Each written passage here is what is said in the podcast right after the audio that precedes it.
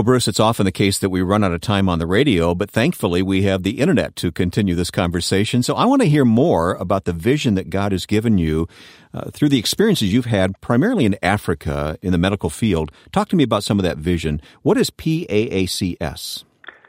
That stands for the Pan African Academy of Christian Surgeons. This was the group that came out of that meeting at Brackenhurst, Kenya in 1996 and is now the the structure for the surgical training program that we have. The Pan African Academy of Christian Surgeons is a subsidiary of the Christian Medical and Dental Association here in the United States. Our legal entity is within that organization. But all of our activity is overseas in Africa. We utilize eight mission hospitals in four different countries. Uh, actually, there's one in a, a, country that's not in Africa. Um, we consider it East East Africa, but um, our goal in this situation is to use these training hospital, these mission hospitals, as training hospitals, in order that we can effectively minister to the patients, train the residents, and disciple them in, in the Word as we go along. You have to take the long view, don't you? You don't do that overnight. No, it's a five-year program. And you know that's part of our problem when we talk about raising funds. You know, when you go to somebody and say, "Well, gee, here's a wonderful concept. We'd like you to support it for 20 or 30 years," that doesn't go over well in most churches. But this is an exciting project. It is cost effective.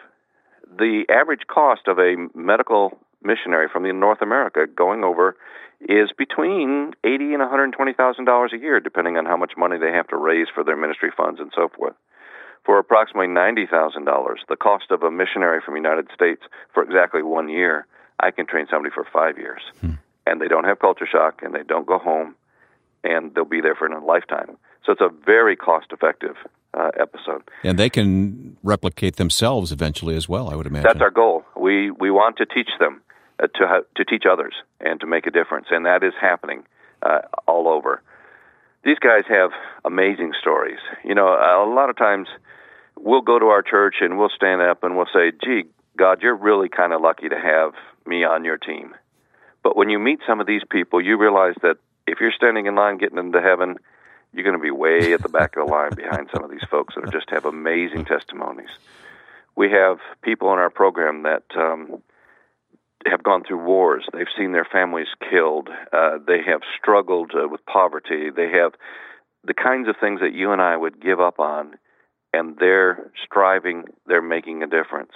And they go and they make a, a huge difference. We have one fellow who is from Madagascar, and he was working as a general practitioner there, and they sent him to this very arid, very poor uh, area of almost a million people. And by himself, he and his wife walked and started 30 different churches and two or three different medical clinics and then he heard about PAACS. Then he came to our program, and when he got there, he had just gotten there when he began to cough up huge amounts of blood, and he nearly died of pulmonary TB. He got through that program. He struggled academically uh, with it, but he but he finished it, and he's now gone back to those same peoples, to those same areas, and he's got a new 50 bed hospital sitting down there now. When I say new, it's new only in existence. It doesn't have a whole lot. As a matter of fact, in the last six months of this year, he has done approximately 600 cases with only a single set of instruments. Mm. He would do the surgery, clean them, and then do another one, clean them, and do another one. But over 600 people have come to the Lord because of his testimony. This is the kind of difference that we're making. These are people that, if, if he works on them for a surgical problem, if he's lucky, he might get 40, 50, 60 years of cure. But if he tells them about Jesus Christ, there's an eternal healing that occurs. And that's the exciting part. And I can tell you story after story after story of these residents can, who right. are doing this.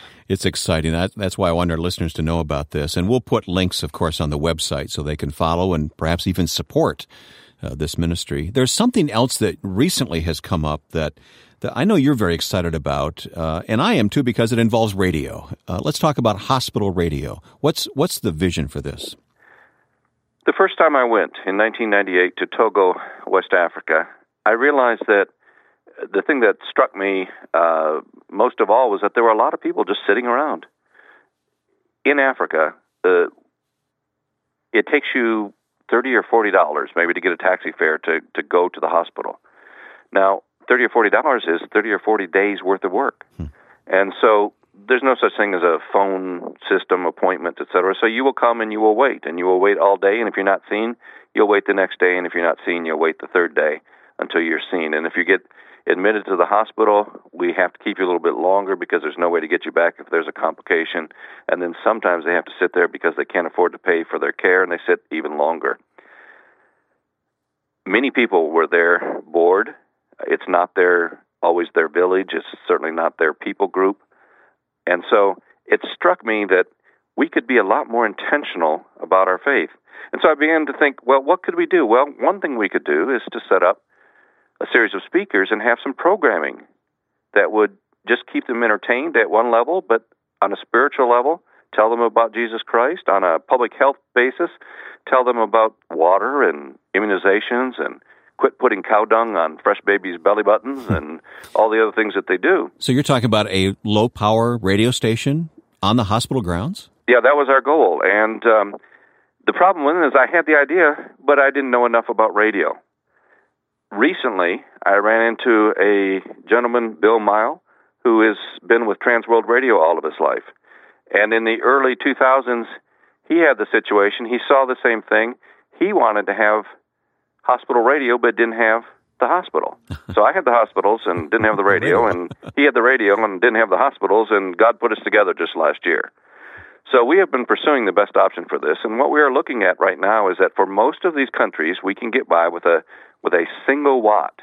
Now, in the days of multi-million watt radio stations, that seems kind of a joke, but a single watt transmitter can be bought for about twelve hundred dollars and would cover an entire hospital ground. And through that, then we can deliver it to waiting rooms, we can deliver it to hospital beds uh, in Muslim areas or areas where uh, sometimes it's dangerous to listen to the gospel. We can even use pillow speakers, little hmm. speakers that nobody else around you can hear what you're listening to. So, and for yet, an entire hospital, let's say a hundred bed hospital, it might cost something between twenty five hundred and three thousand dollars to equip it, the whole hospital with a radio program. That's absolutely correct. Absolutely correct. And if we uh, had to install it, then there would be some money, you know, to fly someone over to install it. Sure. But uh, yes, and I can do some of the our bigger hospitals, the four and five hundred bed hospitals with with large campuses, uh, at most uh, twenty thousand dollars. Hmm. Now the nice thing about this is these preachers don't get tired. They don't take furlough. They don't have to worry about support. You know, they just keep going. You're thinking. You're really thinking on this one. All right. Yeah, I am. Well, let, let's uh, let's give everyone an opportunity to be a part of this project. Again, we'll put the information for this hospital pilot program, radio pilot program, on the website, and donations are really necessary right now, aren't they? Absolutely. We have made a commitment. My wife and I have made a commitment through our 501c3 that we will uh, underwrite four hospitals. Uh, that's enough money that, in our present uh, situation as a as a missionary, uh, it's it's an issue of faith. But we trust that God will do this, and we are talking with the hospitals. It's a new concept there as well. They have never seen anything like this, so we've got kind of a selling uh, job to do on the other side of the ocean.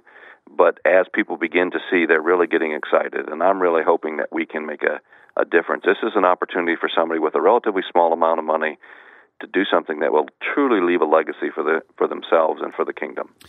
Well, Bruce, I've known you a long time, but I really love how God has led you these past few years and the vision that He's given you right now for all this. God bless you. Thank you so much, Wayne.